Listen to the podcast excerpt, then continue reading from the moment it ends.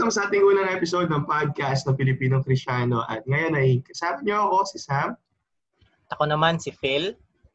Ito ang Pilipinong Krisyano Podcast.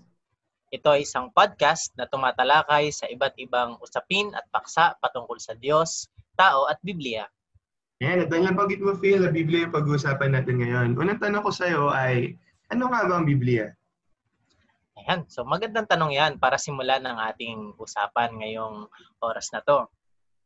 May mga nagsasabi na ang Biblia ay naglalaman ng salita ng Diyos. Meron namang ilan na nagsasabi na ilang parte ng Biblia ay salita ng Diyos. Hindi ito ang pinaniniwalaan ng mga Kristiyano. Mm-hmm. Ang mga Kristiyano ay naniniwala na ang Biblia ay ang salita ng Diyos hindi lamang parte ng Biblia, hindi lamang ilang parte ng Biblia ang salita ng Diyos, hindi lamang naglalaman ng salita ng Diyos ang Biblia, kundi ang Biblia mismo ay ang salita ng Diyos. Yan, tama-tama, no? Uh, salamat sa iyong pagbibigay liwanag sa kung ano ba ang Biblia sapagkat marami sa ating mga kababayan, bagamat tayo tinatawag na Krisyanong bansa, ay hindi na nalalaman kung ano ibig sabihin ng Biblia at para saan ba ang Biblia. Pero... Mm, tama ka dyan. Hmm. Paano ba nasabing ang Biblia ay salita ng Diyos, Phil? Okay, so ang, ang Biblia ay uh, nasabing ang salita ng Diyos dahil aktibong kumilos ang Espiritu ng Diyos sa pagkasulat ng Biblia. Ang uh, Biblia, bagamat uh, gumamit ang Diyos ng mga tao para maisulat ito, uh, aktibo siyang kumikilos para masiguro na ang bawat salitang sinusulat ng mga authors ay ang salita ng Diyos. So, yun, doon tayo na nakakasiguro na ang Biblia ay ang salita ng Diyos. Sapagkat ang Espiritu ng Diyos ay aktibong kumikilos nung isinusulat ang Biblia. Dahil dito, uh, masabi natin mapagkakatiwalaan natin ang Biblia. Tama ba? Oo, tama ka dyan. Ano, Sam? Mapagkakatiwalaan natin ang uh, Biblia dahil nga ito ay ang salita ng Diyos. Kuminsan, uh, napapaisip yung iba, paano mapagkakatiwalaan ang Biblia? Hindi ba dapat mapatunayan muna na tunay ngang ito ay ang salita ng Diyos? At ito ang pinaka-unique sa Biblia.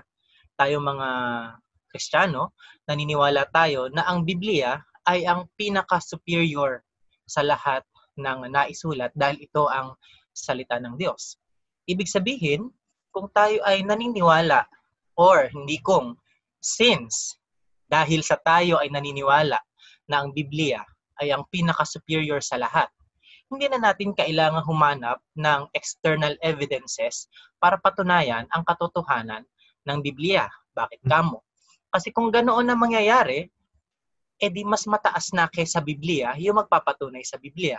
So hindi nga ganoon ang case sa ating mga Kristiyano since tayo ay naniniwala na ang Biblia ay ang salita ng Diyos, naniniwala tayo na ang Diyos ay superior sa lahat. Hindi na natin kinakailangan pa ng uh, ebidensya o ng external evidences para patunayan ang katotohanan ng Biblia. Kung kaya, mapagkakatiwalaan natin ang Biblia. And so siguro dagdag kaalaman sa ating mga tagapakinig. Sa anong original na lingwahe nga sinulat muli ang Biblia?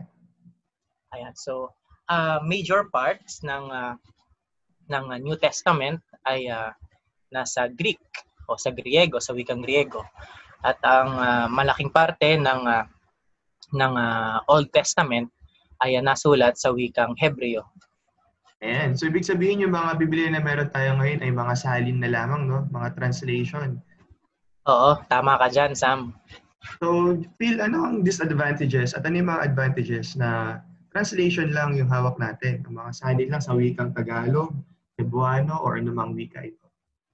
Ayan. So, siguro unahin na natin yung uh, disadvantage na meron tayo sa mga salin na meron tayo o dun sa mga translations na hawak natin ngayon. Mm-hmm. Ang, ang pinaka-disadvantage na masasabi natin ay yung katotohanan na hindi natin kayang maisalin ng eksaktong-eksakto ang bawat salitang nasa sa Biblia na nadodoon sa orihinal na lingwahe papunta sa ibang lingwahe.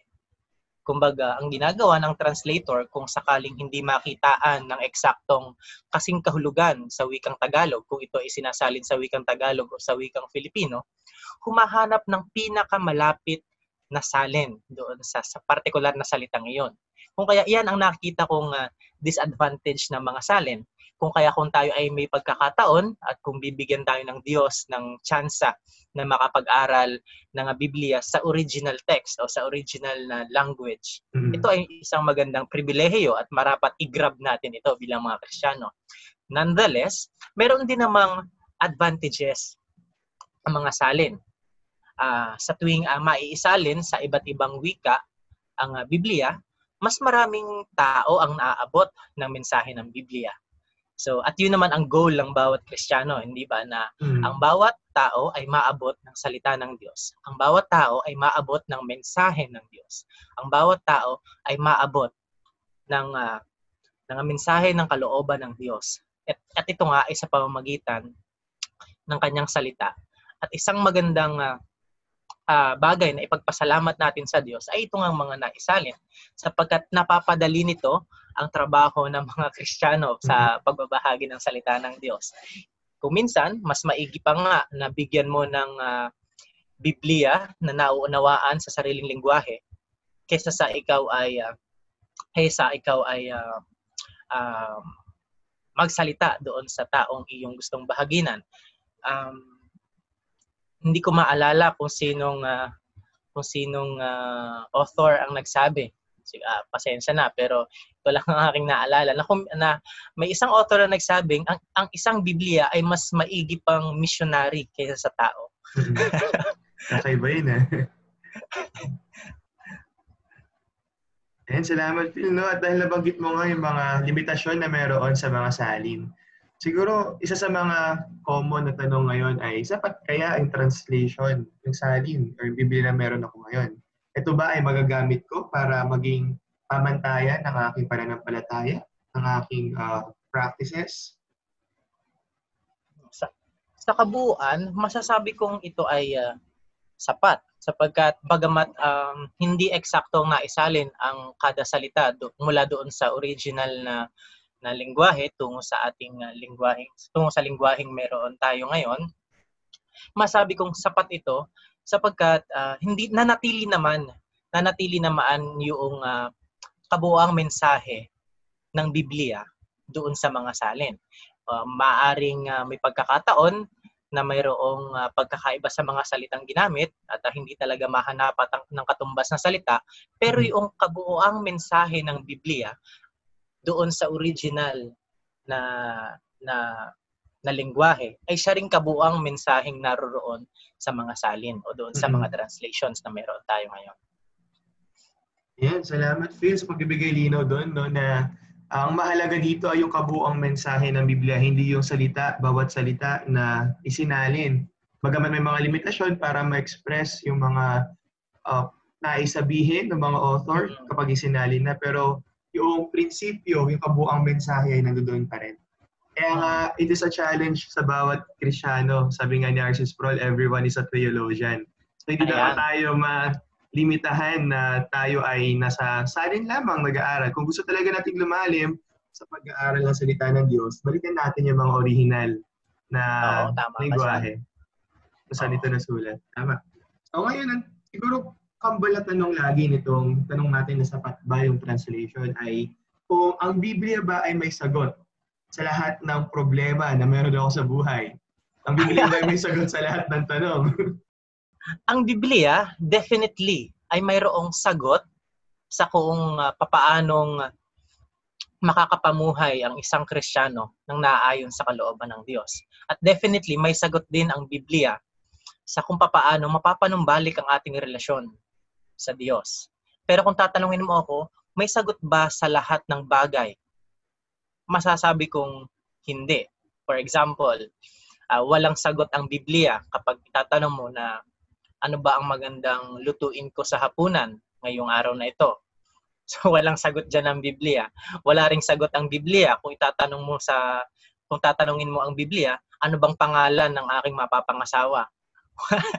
walang sagot doon ang Biblia. Pero ang Biblia ay nag-iwan ng mga prinsipyo kung paano tayo magdidesisyon ng naaayon sa kalooban ng Diyos.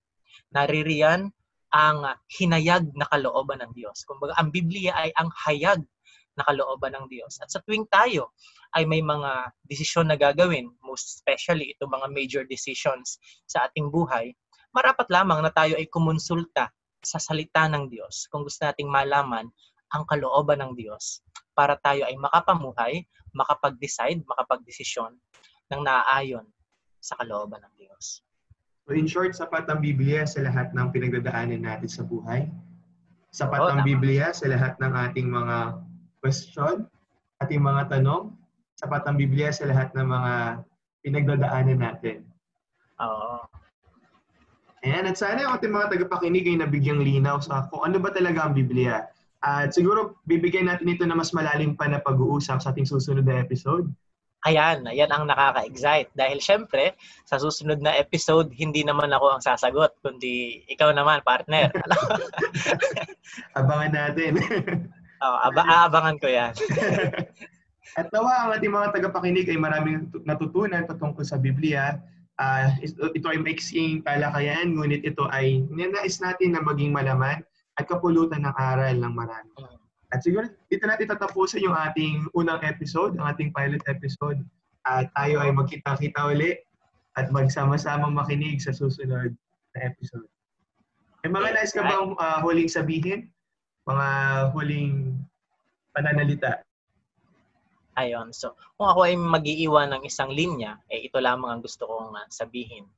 Ang Biblia ay ang salita ng Diyos. Ito ang mensahe ng Diyos para sa tao. O kaya marapat natin itong ah, buksan, ano? Huwag nating kalimutan na yung mga ginagabok na, inaalikabok na sa ating mga tahanan, ayaw, bago natin basahin, pagpagan nyo muna. ano? Ayun. So, ang Biblia ay ang salita ng Diyos at ito ang mensahe ng Diyos para sa tao. Maraming salamat, Phil. At again, ito ang Pilipinong Krisyanong Podcast. Ito ay isang podcast na tumatalakay sa iba't ibang usapin at paksa patungkol sa Diyos, sa tao, at sa Biblia.